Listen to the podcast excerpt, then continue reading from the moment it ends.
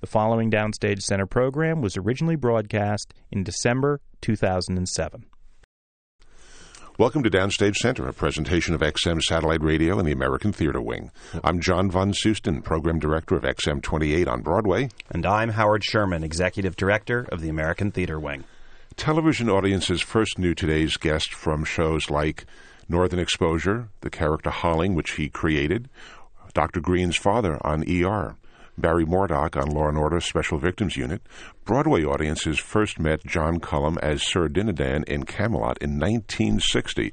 Later, he created the character of Dr. Mark Bruckner in On a Clear Day You Can See Forever, the character of Charlie Anderson in Shenandoah, Oscar Jaffe in On the 20th Century, and more recently, Caldwell B. Cladwell in Urinetown, some famous characters created by John Cullum. Hi, John, and welcome to Downstage Center. Thank you very much for having me, John. You too, Howard. Currently, the King of Britain, Cymbeline, Cymbeline at the Lincoln right. Center Theater here in New York. Mm-hmm. Tell us about Cymbeline, about the Shakespeare play. It's one of the lesser known Shakespeare plays. Well, it, it really is. Um, in fact, when my manager called me and asked me if I wanted to do that, uh, I, I, I thought, wait a minute, I it's I can't even remember this play. So I read it, and I don't even know whether I was rereading it or not. But I called him back up and I said, why in the world does Mark Lamos want to do this play? I mean, it's so complicated and so uh, uh, well ob- obscure in many ways, and the language is is is uh, even more difficult than most of Shakespeare's stuff. I said, "What in the why, why would he want to do it?" And he called um, uh, uh, the casting agent, and uh, the casting agent told him that Mark loved this play and that he'd already done it before up at Hartford, and that he couldn't wait to do another production, and he thought it was one of the best plays that Shakespeare. I said, "Listen, if if Mark has a vision for this play, then I'm willing to do it," and that's why I did it. Well, you didn't hear it immediately on taking the role, but that first day of rehearsal, when everybody's sitting around the table, did Mark say why he wanted to do this play and what he was looking for, for from all of you? Well, Mark is a running dialogue all the time on, on, on, on, on whatever project he's doing. But I do remember vividly him describing when he had seen a and it, for him, it was a transforming experience. One of the things in the play, um, when as uh, when as you remember, when Imogen discovers the body that she thinks is her her husband, uh, which is is pretty far fetched and, and a little bit difficult in terms of uh, of the you know suspending disbelief sort of thing. Uh, Mark said that was a, a, a moment that literally took me into a different level, a different area of consciousness almost uh, of theater, and I thought, wow, this is what this is what uh, he meant when he said he had a, a he thought it was a great play. It moved him so much that he he he it, it changed his attitude about theater. So now that you're inside it, how do you feel about the play? Well, I never watched that scene, so I can't. no, but I, I listen to it a lot, and uh, um, it's a tricky play. It's very difficult, uh, and it um, it's a wonderful cast. I, I've never been in a cast that was uh, so diverse in their backgrounds and their, the the different types of things that they've done. Well, we should say your co-stars include Martha Plimpton, Phylicia Rashad, Jonathan Cake, Michael Cerveris. Each uh, one of them, uh, and, and um, John Pankow, uh, and uh, have done. They're all stars, uh, for my money and and uh, and they've all done such different things.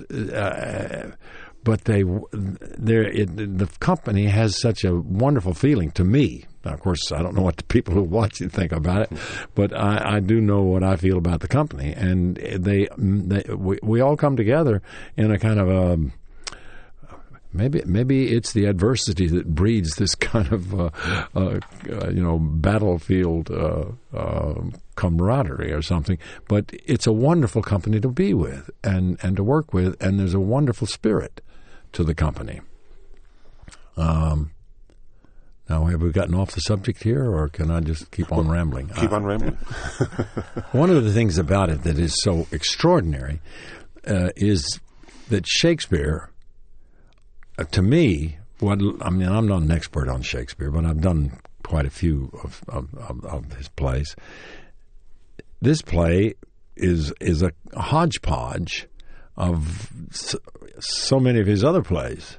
I mean, there's um, the Othello. Just take or take the Scottish play. I don't know whether you people probably don't like to hear you say Macbeth. We're not in the theater. It's okay. okay. Well, Lady Macbeth uh, is, is exemplified by uh, my queen, who is so evil in this play she doesn't even have a name. I guess she does have a name, but I don't. I've never, I've never used it. And uh, she's so w- wonderfully played by uh, Phylicia, but she's really right out of uh, Macbeth. Well, some have suggested you're Lear. Of course, Lear. My, I mean, and and the relationship to, with me and my daughter is is Lear. Yeah, and um, Posthumus and and uh, and and and Imogen, as Othello, right? But I let me let me ask you about Lear because it seems that through your career you've you've been around Lear a lot and and thought about playing Lear and I read somewhere that you actually passed up playing Lear to do Urinetown. That's right, I had so, to. Mhm. So does does playing Cymbeline once again whet your appetite to actually take on the full Lear? No, I guess what I, what's happened, and I've also played recently with my son. I went down to to the Clarence Brown in Knoxville, Tennessee, my hometown, and did uh, a production of The Dresser. So I got to play Lear again, sort of. So I kind of, I'm getting it piecemeal here and little bits and pieces of it. I've almost given up hopes of doing Lear. I I should have done it when I ten years ago, but as you say, I've, I've I've had it committed to memory and ready to go twice. I've directed it. I, I stage managed Lear in, the, in very very early in my career, uh, and um, and I I played Lear for Bernie Gersten, who was the executive producer over here.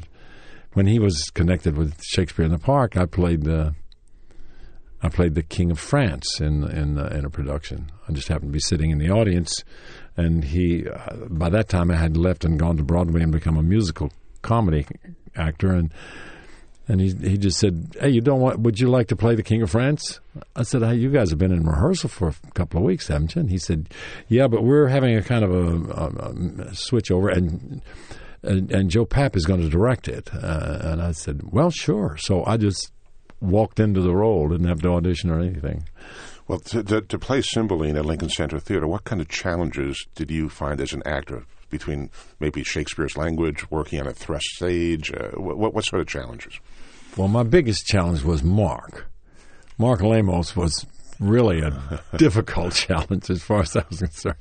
Mark is um, he's very exciting to be around, and he's very uh, and, he, and he has um, wonderful ideas, and he knows what he wants.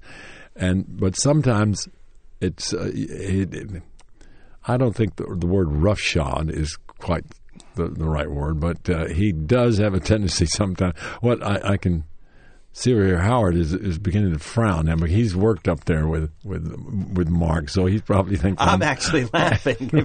oh, really? but and, and it comes back to me having worked with Mark earlier. Some of the, the techniques. He, Mark, for instance, at one time said something which is could be appalling to most actors to hear.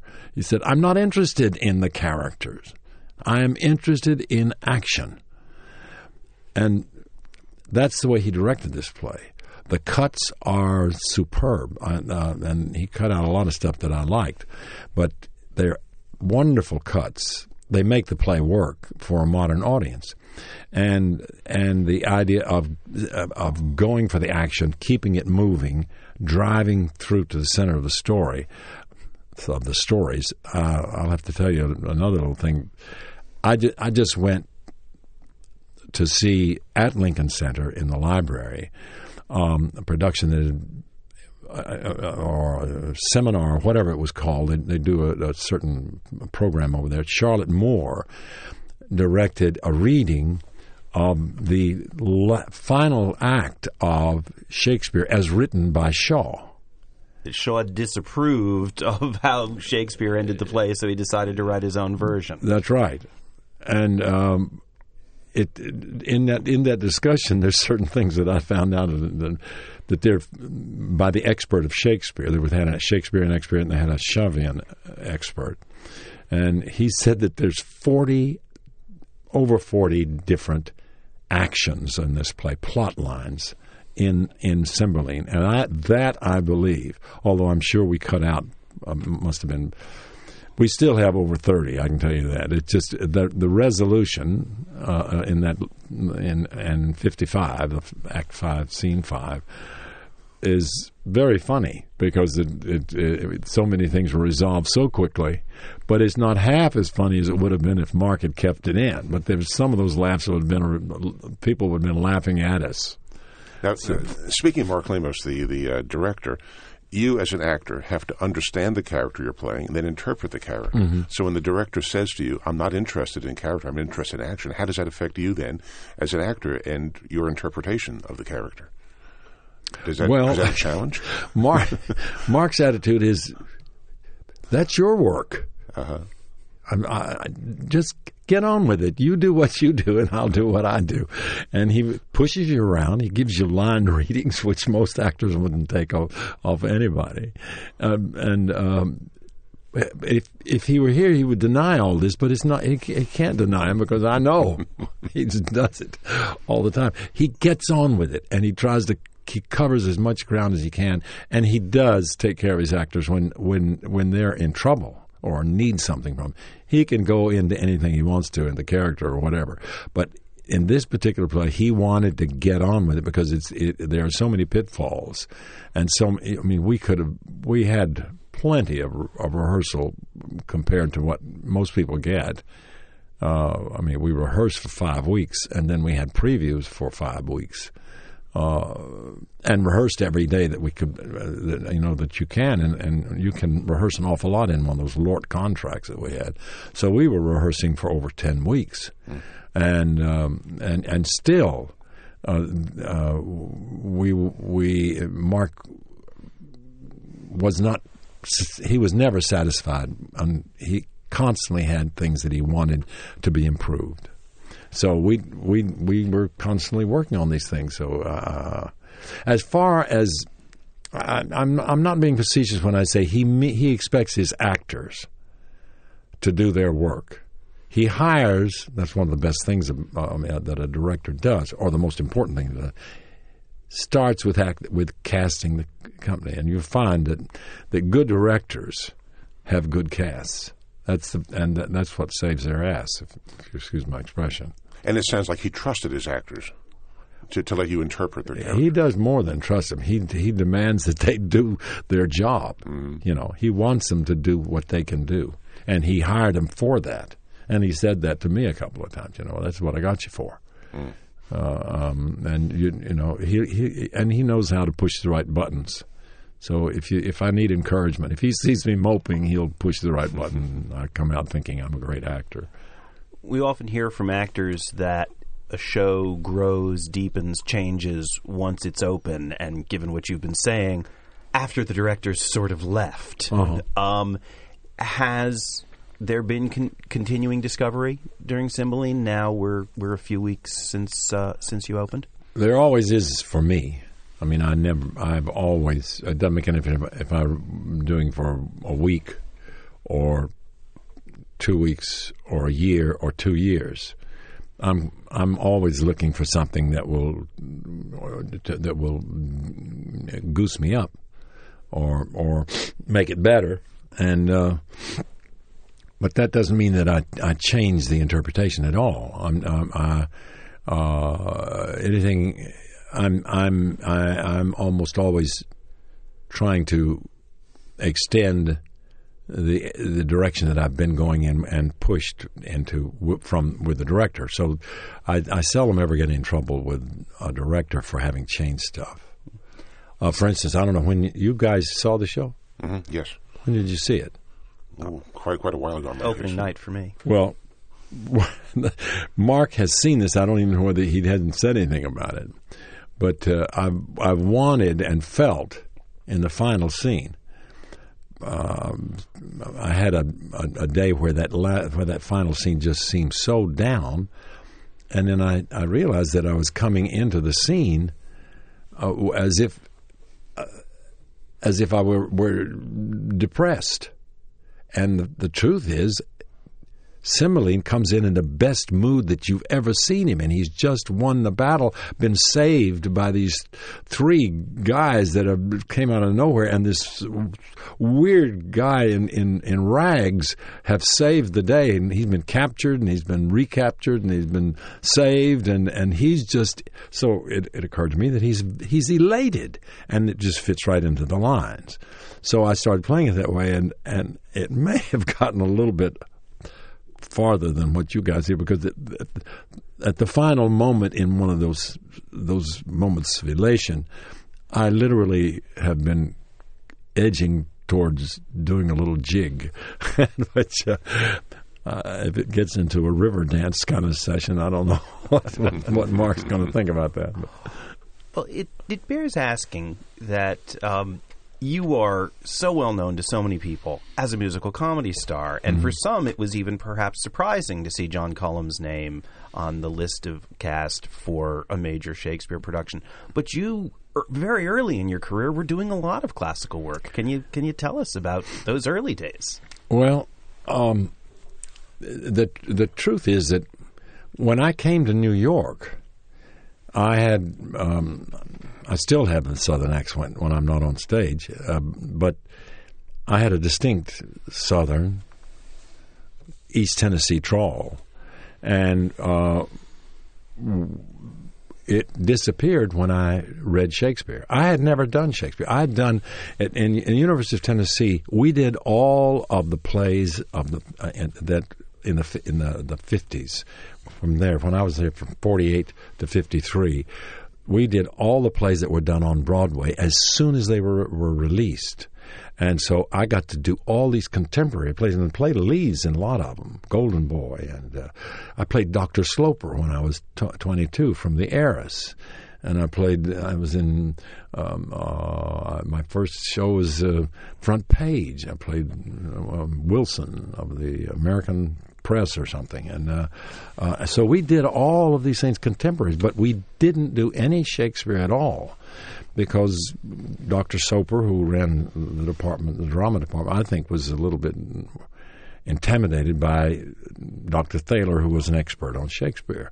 Or maybe he just didn't like Shakespeare. I don't know. But I had never done any Shakespeare, had only seen maybe one production of Shakespeare except for Olivier's Hamlet and Richard III. And so when I got to New York, uh, I ended up in in St. Joan carrying a spear. Uh, after I was here for about five weeks, I ended up in that thing, and they were they were seeing all these people. They had it was a different kind of day. It was directed by Albert Marre, who later directed uh, Man of La Mancha, but but uh, they had like sixteen supernumeraries and sixteen extras, and I was one of those extras and everybody was auditioning for this company called the Shakespearewrights.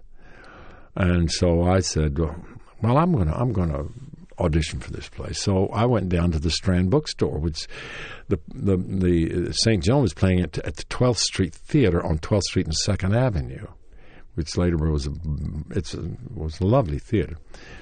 and um, I walked over to the Strand Bookstore bought a dollar version of, of uh, a dollar um, uh, complete works of Shakespeare, and looked through Hamlet, and naturally picked out the only prose section that he has uh, the, the, in the in the um, graveyard scene, the last poor Yorick.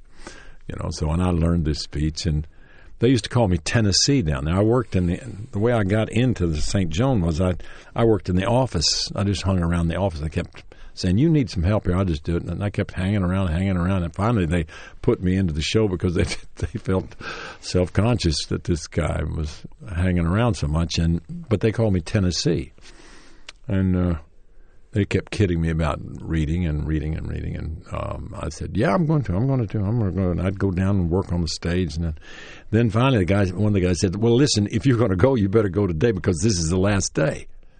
And uh, I said, "Okay, I'm going," and I took off. And then I came back very sheepishly, and I said, uh, "Well, I, I don't know where this place is. Where where where is the audition being held?"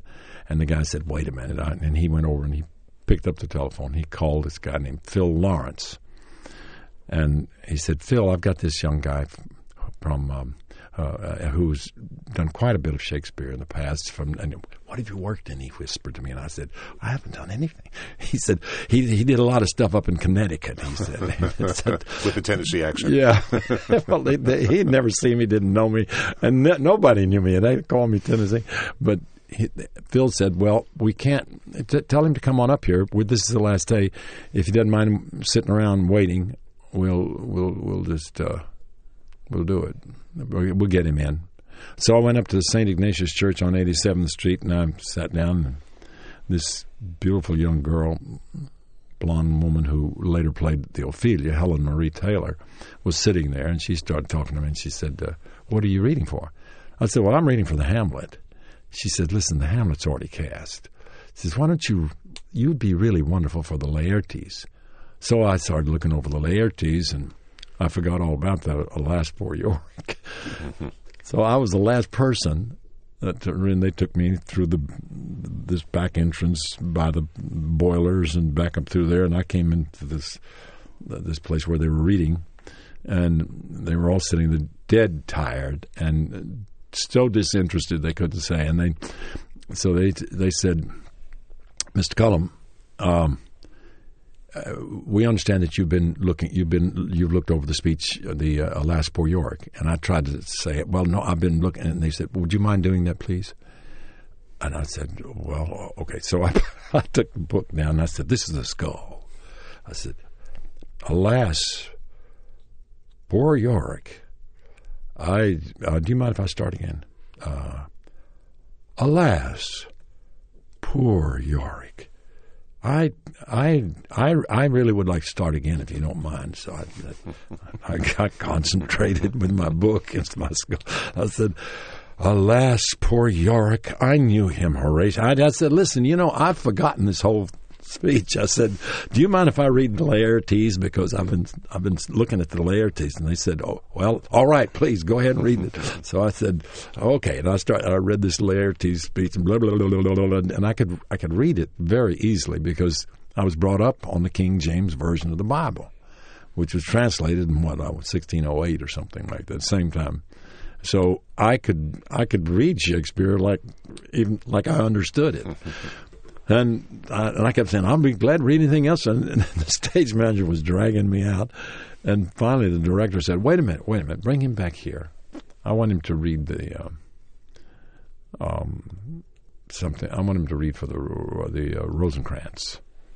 So they had this little these combination of Rosencrantz and Guildenstern put together, and I just went right through it. Very easy for me, and I and then I walked out. And uh, I thought, well, I'll never hear from these guys again. So because you know they were they were they looked like they couldn't wait to get rid of me.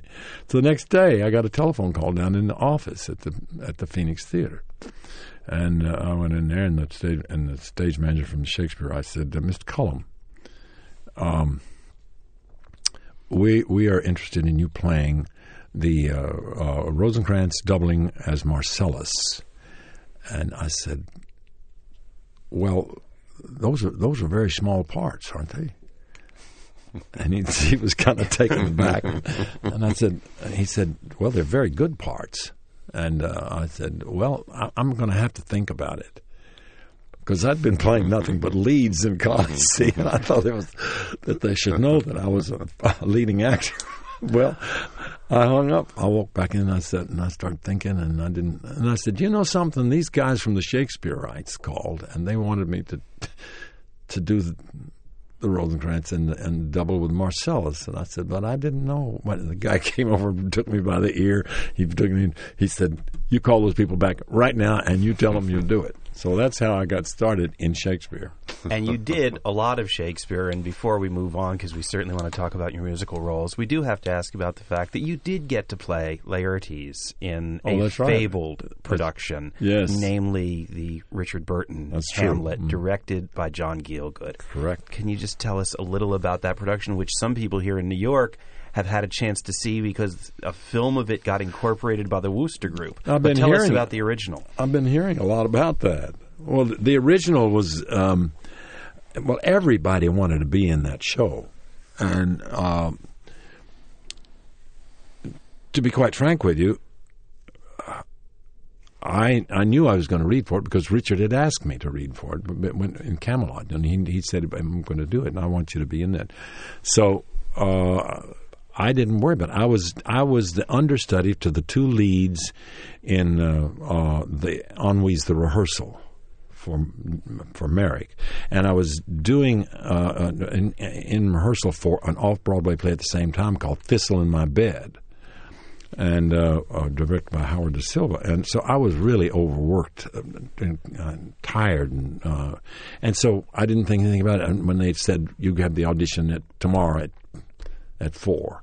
I thought, okay, I'll, I'll look look it over because I'd been in uh, productions of Hamlet, and uh, and I knew the play very well, and I knew the Laertes very well, and uh, except for this one speech, which is begins with "My necessaries are embarked," and it's the most convoluted weird kind of um, structure of speaking that it's in that in, in the whole of of the of, of Hamlet.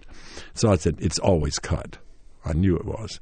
So I I, I went in and Sir John said, um, "Oh, Mr. Cullum, um, Richard says you're a good actor," and. I, I said, "Well, thank you." And he says, "What what would you like to read today?" And I said, "Well, Sir John, whatever you want me to." I, so, well, I love that speech. My necessities are embarked. so, so I, said, I read that speech, and it was so awful. It was so awful. I couldn't make head nor tails of it.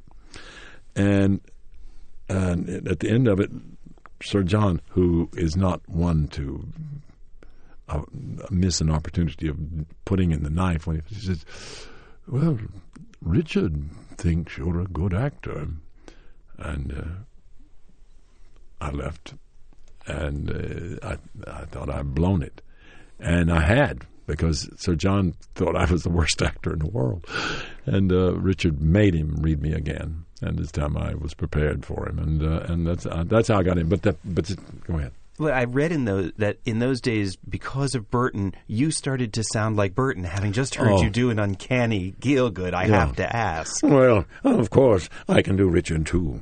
Um, there, there was a Brutus once who would have brooked the eternal devil to keep his status. He's, but everybody can do Gielgud, and everybody can do Brad, do uh, Richard. Uh, I mean, who's been around them, but. Uh, but uh, how many people can do the phrasing of John Gielgud? Uh, the, the John would talk to you, and you'd think he'd be giving you a stage direction, and suddenly you realize he would be quoting lines from from Shakespeare, and then suddenly he, you'd you'd think this is so real, I can't believe it, and you'd realize that he'd stopped using the lines and had reverted to giving you a stage direction. Well, let's let's back up four years. That was 1964, Hamlet. Four Right. years earlier, you made your Broadway debut in Camelot. That's true. You were in the original cast. How did how did that role come about? And then you were understudying both uh, Richard Burton and uh, Roddy McDowall. Mm-hmm. Yeah. Well, that season at at uh, in in the park was where I got most of my exposure to Shakespeare because I came back from the Dallas Repertory Company. I was a member of the Dallas Repertory Company, and uh, and I came back and and uh, I auditioned for Joe Papp, and they they cast me in a, a minor role in the three shows. And then I understudied the Petruchio and the Lucio, the two leading roles in Taming the Shrew, and I understood the two leading roles in um, Measure for Measure, Angelo uh, and the Duke, two enormous roles, and then I understudied the two leads in in Henry V. I understood the, the chorus and Henry V. So I and then I had three roles that I played. So I I learned nine different roles that season, and the guy who was playing the uh, the uh, the, uh, the chorus uh, twisted his knee playing in the baseball league. so I came to the theater that night and and Papp said, uh, John, he came back at half hour and said, John, you're going to have to go on tonight. And I said, fine, sure. And, and, so he went out and he made the speech about the fact that Mr. Cullum has graciously um, agreed to uh, go for the role of, of the chorus for us tonight. And of course, he'll be carrying the book and so on. But you see, I knew that first speech. oh, for a muse of fire that would ascend the brightest heaven of invention, a kingdom for a stage. Well, I just tore the stage up. So that first, then I, the rest of the play, I was creeping around with a flashlight, reading and and getting half the words wrong. But Bud Whitney, who was Alan Jay Lerner's uh, assistant, happened to be in the auditorium. And so when I went to audition for Camelot, which I hated musical auditions with a passion, eh, they scared me to death, and I usually was inebriated when I went to, to, them. Yes, maybe maybe that's the best way sometimes. Well, it was in those days because otherwise I, I, was I, I really it was a terrible consent. But I was inebriated when I auditioned for them, but. Uh, uh, I remember going, well, I can tell you that, but you're running out of time. These stories take up too much time. But I, I spent the afternoon with Arthur Malet, who was in love with Kathleen Widdoes. He was a wonderful character actor, and he called me and and and, and he said he, he, was moaning and groaning. And I said, "Where are you, Arthur?" And he says, "I'm down at the bar." That was right down from my street. So I said, "Just stay there." So I went down there and I started talking to him and and we stayed down there. And it was, it was twelve o'clock when I met him, and then about four o'clock, I said, "Well, listen," I said, "Arthur, I've I've got an audition today, and." Uh, I, for for Camelot, and I, I, really have to go. And he says, "What time's your audition?" I said, "It's two. He says, "Well, you're only two hours late if you hurry." so I went on up to the to the theater, and I was everybody was gone except one. I was the last person there, and they handed me this piece of paper that had a lot of stuff on it, and I, I scrawled across it, graduate of the University of Tennessee. I don't know why I wrote that there, but then I, I handed it to him. And I was very snarky and snotty in those days. And I walked out and sang this song.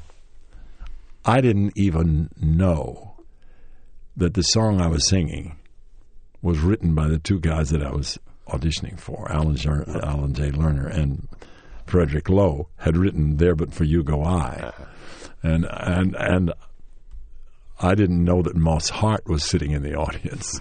I had that's how I I simply was blasé. I was I don't I just didn't know. So I, I sang I, I, sang that song for them, and um, and I thought that's the end of that.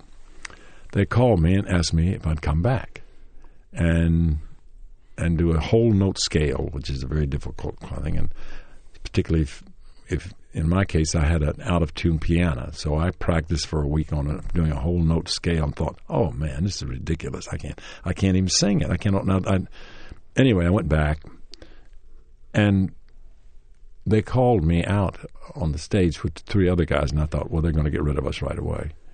And they said, Mr. Cullum, um, uh, can you do something from Shakespeare for us? I said, I beg your pardon? And he said, Can you do uh, a, a, speech from Shakespeare for us? Hmm. I said, I can do practically anything from Shakespeare, which is so ridiculous. I, could, I mean, was, there I'd only been exposed to Shakespeare for two or three years.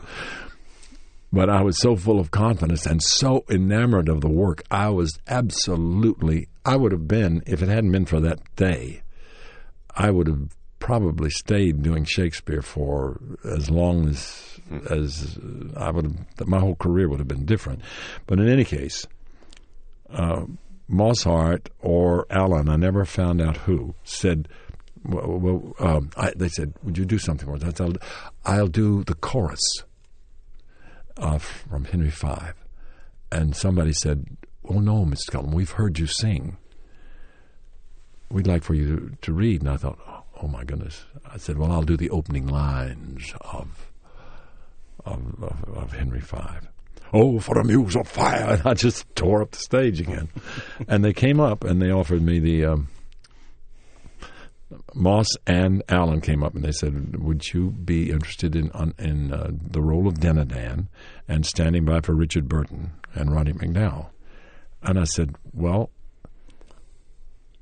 uh, how long do I have to think about this? And he said, Well, we're starting rehearsal. I said, I listen, I said, I've thought about it. Of course I'll do it. so that's how I got into that's how I ended up in musical comedies.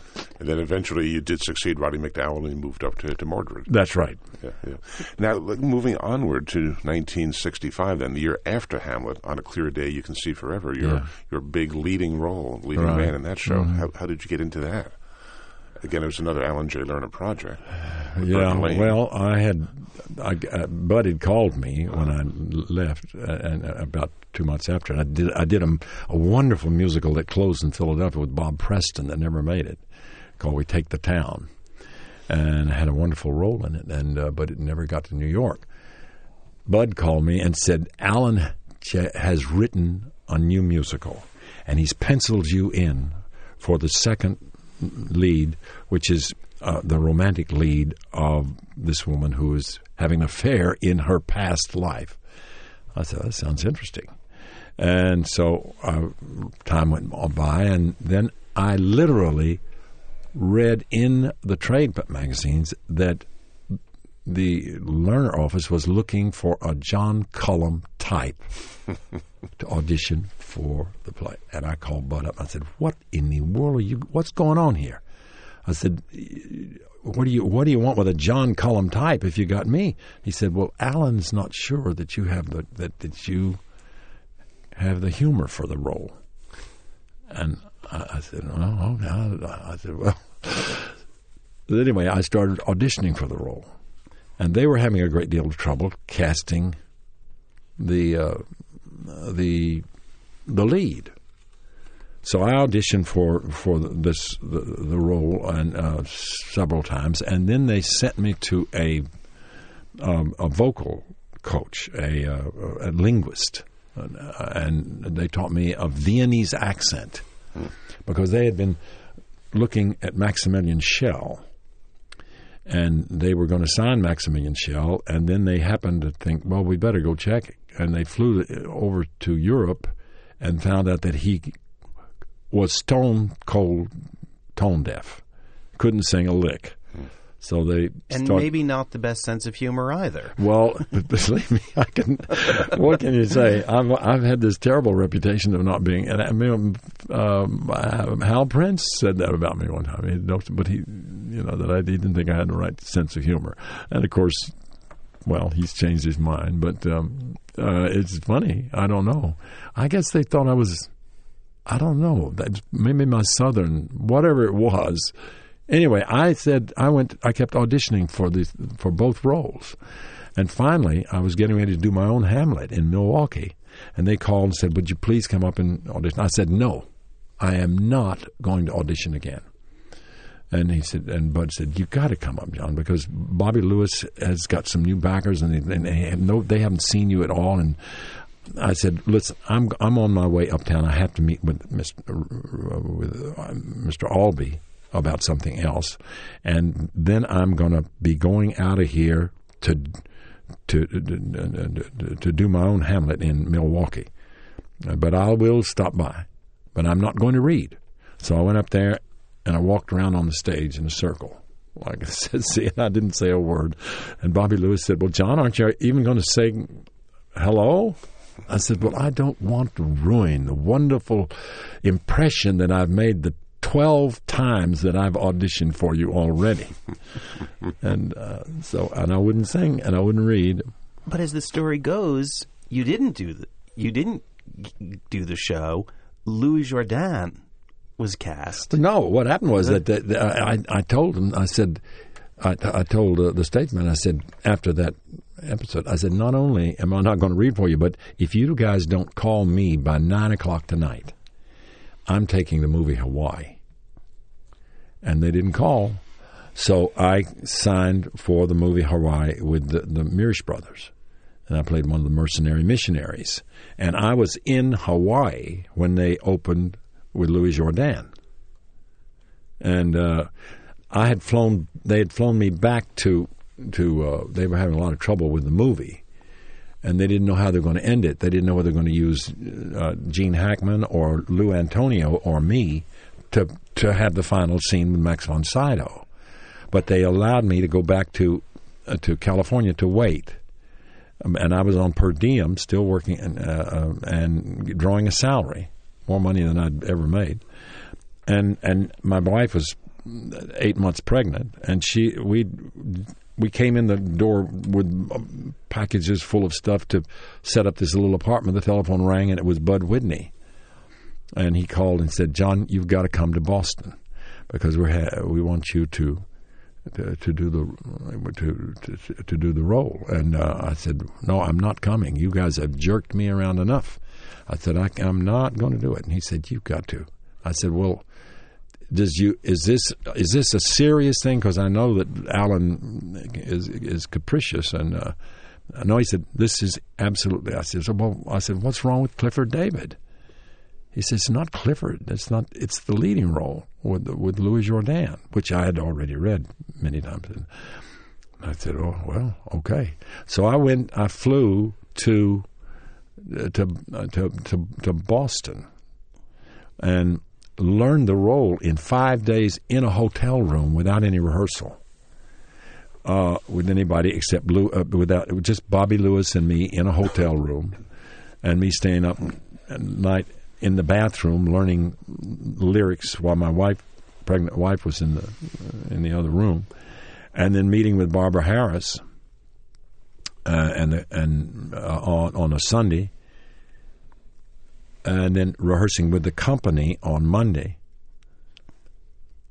And I had, I was putting on my makeup. My manager, my my agent came in. He gave me a kiss on the ear and said, "John, they're kicking me out of the theater, but don't worry, it'll all work out."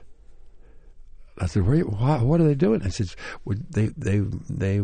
I won't sign. I won't let you sign a contract, so they're kicking me out of the theater."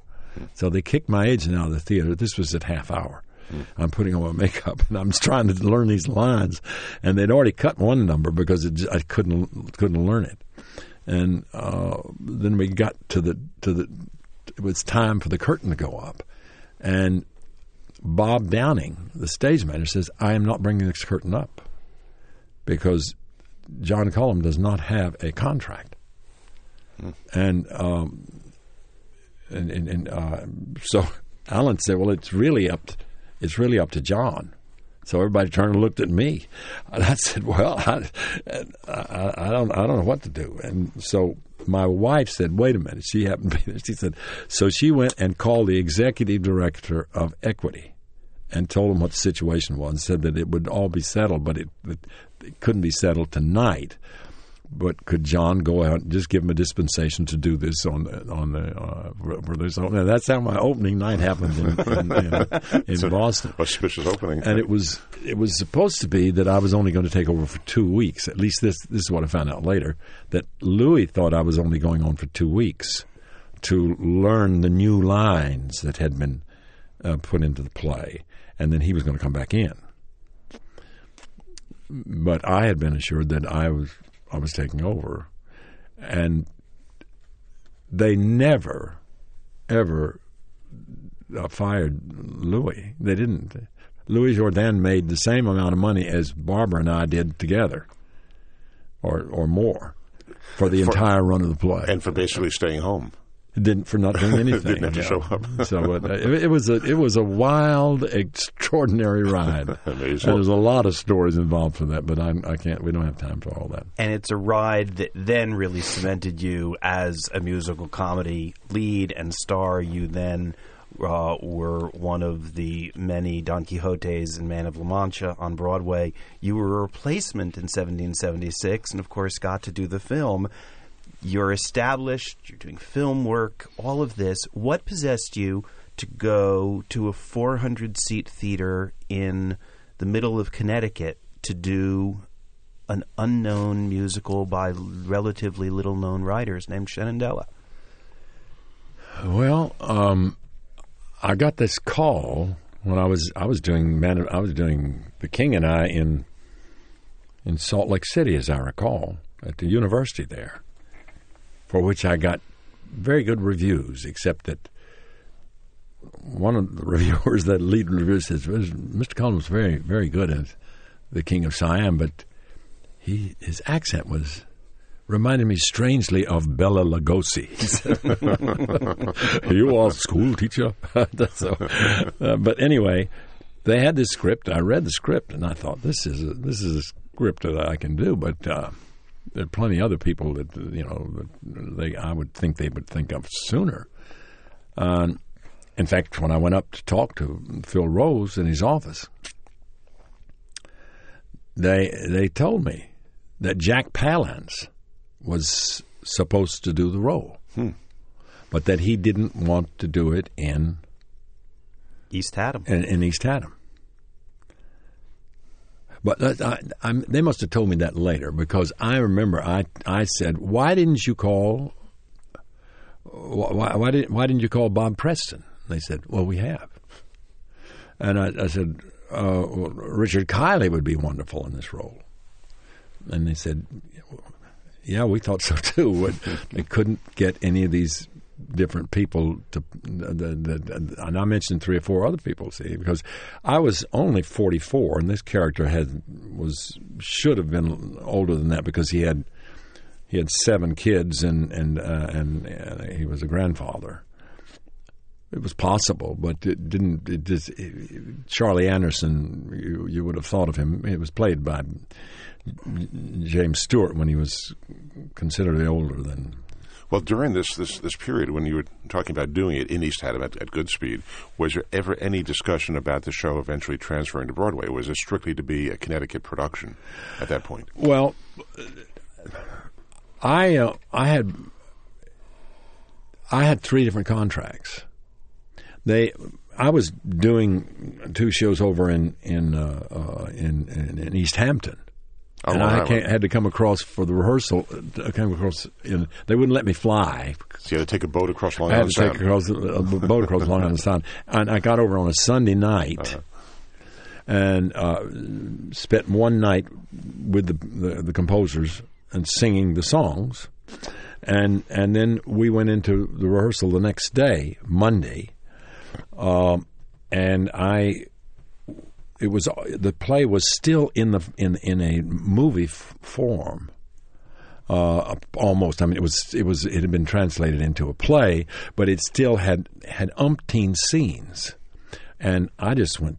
I said, "We don't need to jump here. Why don't we just go type this scene?" Boom, boom, boom, and and we just went through and and put scenes together as I was rehearsing this scene. This was my one day of rehearsal, and I got we got all the way through the first act, and then ran the first act and then I had to go back to East Haddam, and they rehearsed until I got back there. So I only had one week of rehearsal to put a new show together. So I was, and I'm not a, I'm not really a, a fast study. I'm, I do a lot of, of closet work. Uh, people think I'm a, a lot of people thought I was, but I, I I'm not that fast. I just work uh, in the closet a lot more than people know. But uh, I, I've done. I had to do that, and um, they came to me after after we'd been rehearsing the first second week, halfway through it, and they said, "John, we got some great news.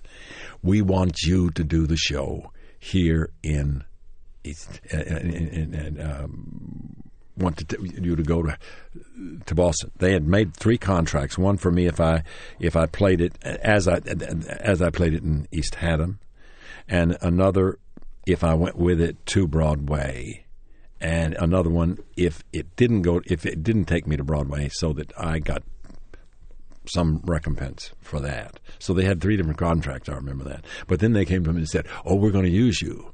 I said, as if, and they they wanted me to be very surprised. I wasn't at all surprised because once I got into that role and saw what could would happen, I, I, it would have, they would it would have been very tough to take that role away from me. It's a good thing they hired you and then transferred to Broadway because you get got to win your first Tony Award for that. That's that right. Role as Charlie That's Anderson. right. Yeah, yeah. That was a, it was wonderful. Uh, that, was a wonderful experience. Then your your second Tony Award uh, came a few years later for On the 20th Century. Yeah. How, how did that uh, show come about for you? I was in East Haddam directing a show, Uh-huh. and, uh, and and they kept asking me to to to to, to come down and meet with Hal Prince. Well, I'd seen the the play version of of um, of uh, on the 20th century, and I remember I saw it in Chicago, and it was just this one set of uh, and a very static feeling play. I knew the movie was was wonderful, but uh, I, I was not at all impressed with the, with the, the stage play. And they had sent me three numbers, and two of the numbers I didn't particularly care for, and the third number was kind of a character number that that I thought was clever and fun. But I, I, I really wasn't that keen on it, and they kept calling me, and I was in the middle of rehearsal of this the Red Bluegrass Western Flyer show up in East Haddam, and so I kept avoiding their calls, trying to get. And then they finally said, um, "Ruth Mitchell is on her way to meet with you," and I, and I, and I called back and said, "Tell her not to come. I'll meet with Hal." So I came down to uh, to, to New York. I went in and talked to, uh, to talk to, to Hal. And I'd auditioned for him several times and been turned down for this and turned down for that and almost gotten this and almost gotten that. So he knew my work and I knew I knew how he thought about me. He didn't think I had much much sense of humor either. But You seem to be giving that impression to people. I know I don't, I don't know why. I guess it's maybe it's true, but anyway, I didn't let it stop me. Uh, he he started talking about the play, and then he could tell that I had some reservations. He said, "Come with me." He took me into his office, and he pulled a sheet off of this big set piece. That means it's a, um, a The model of the set? yeah. And he started showing me all these different things, the train moving here and this and all that. And, and, I, and I looked at it. I said, I understand. I understand how they're going to do this thing, and I know who the star is. Was the set? That's what I figured, and uh, I, but I could see that it would it was going to work with Hal. You know, Hal had this he had he had this vision for it, and so I said, "Listen, Hal, I I, I I'll do it if if just." I, I had two reservations, and I can't remember what they were, but I think I know one of them was that it was that it had to be a love story that was not facetious. I mean, there was had to be a real um, uh, element of in the in the love story, and that, uh, and I can't remember the other part. Anyway, I walked into the first day of rehearsal, and Hal came up to me and said, "John, I know you don't like this particular number, so don't worry about it at all. We cut it." And it was the one that I liked. It's very famously known that Madeline Kahn, your co-star, did not stay with the show very long, and I'm wondering how, just when you've gotten the show together, you, you're playing opposite someone, suddenly there's someone else there, Judy Kaye, coming in. How how did that affect you at the time? I, I, I was very disappointed because I, Madeline uh, was wonderful, and I knew she was, and I knew that the, the that the problems that they had were problems that you just have with with uh, with talents like Madeline. She was a very sensitive and shy kind of person, and uh, uh, I didn't think that they had handled her right. um, and she got into an altercation with Cy Coleman, and uh, and they they didn't they didn't they didn't treat her like the star that she deserved to be treated like. That's what I think, and that's this has nothing to do with Judy because Judy, uh, I mean Judy was there, and I can remember when the first time that, that uh, Madeline didn't show up for a rehearsal and Judy went through it, and she Madeline asked me and said, "How how how was it today?" I said, "Well." She she knows all all the lines. She knows them, and so she, that happened again and and uh, she asked me again, and I said, she knows the blocking and the lines and the dances. And uh, so the last time was that, that she missed. She missed the, as I recall, she missed the gypsy run through. And she came to me, and you know, after and apologized to me and so on, and and, uh, she said, "Studio okay?" And I said, "Don't miss again." Mm-hmm because Judy was was right there, and she had an extraordinary voice and could dance and sing and do the whole thing. It made her into a star herself. But uh, I I never I never recovered quite from the the loss of Madeline. I mean, Judy was wonderful, but Madeline. Oh, Madeline had um, the mad, the magic of Madeline Kahn and it, it's it's just too bad that uh, that more people didn't get a chance to see it. Well, that was 1978. Through the 80s and the 90s, you did a number of other Broadway shows, and you, of course, were doing television work and film work at that time as well. Mm-hmm. Then a little show that became a big hit show called Urinetown mm-hmm. in uh, 2001, I guess it was, yeah. that you mm-hmm. went in and and uh, and starred in that. Yeah. Again, what what led up to that, and what what did you think about going into that show? Well, my manager Jeff Burr sent me a script,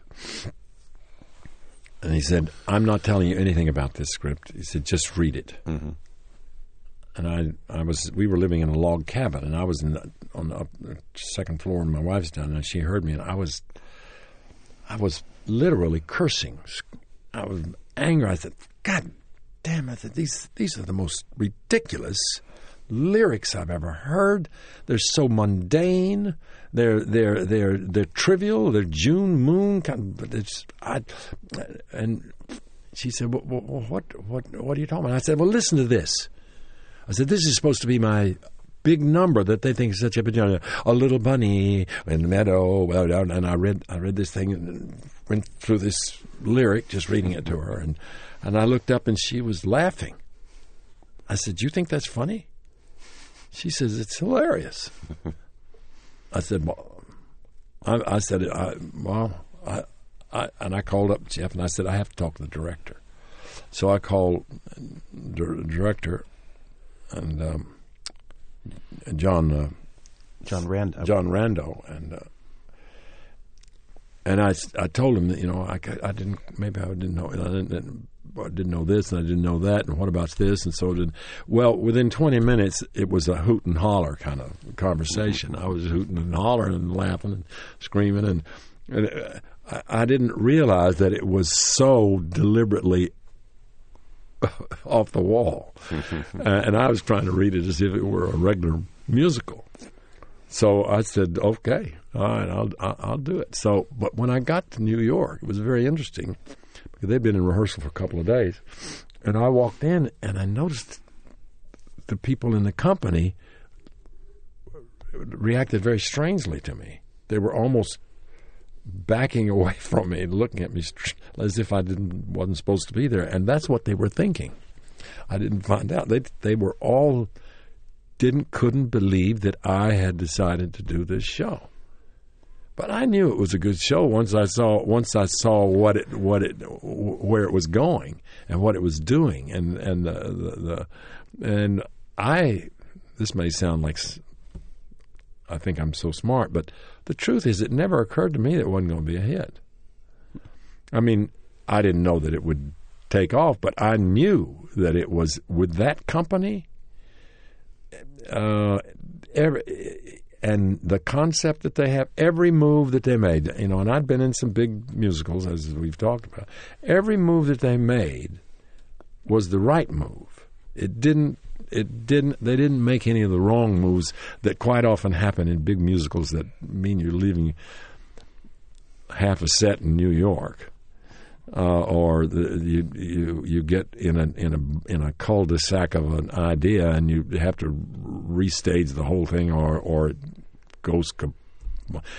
It everything just kept going in the right way, and nobody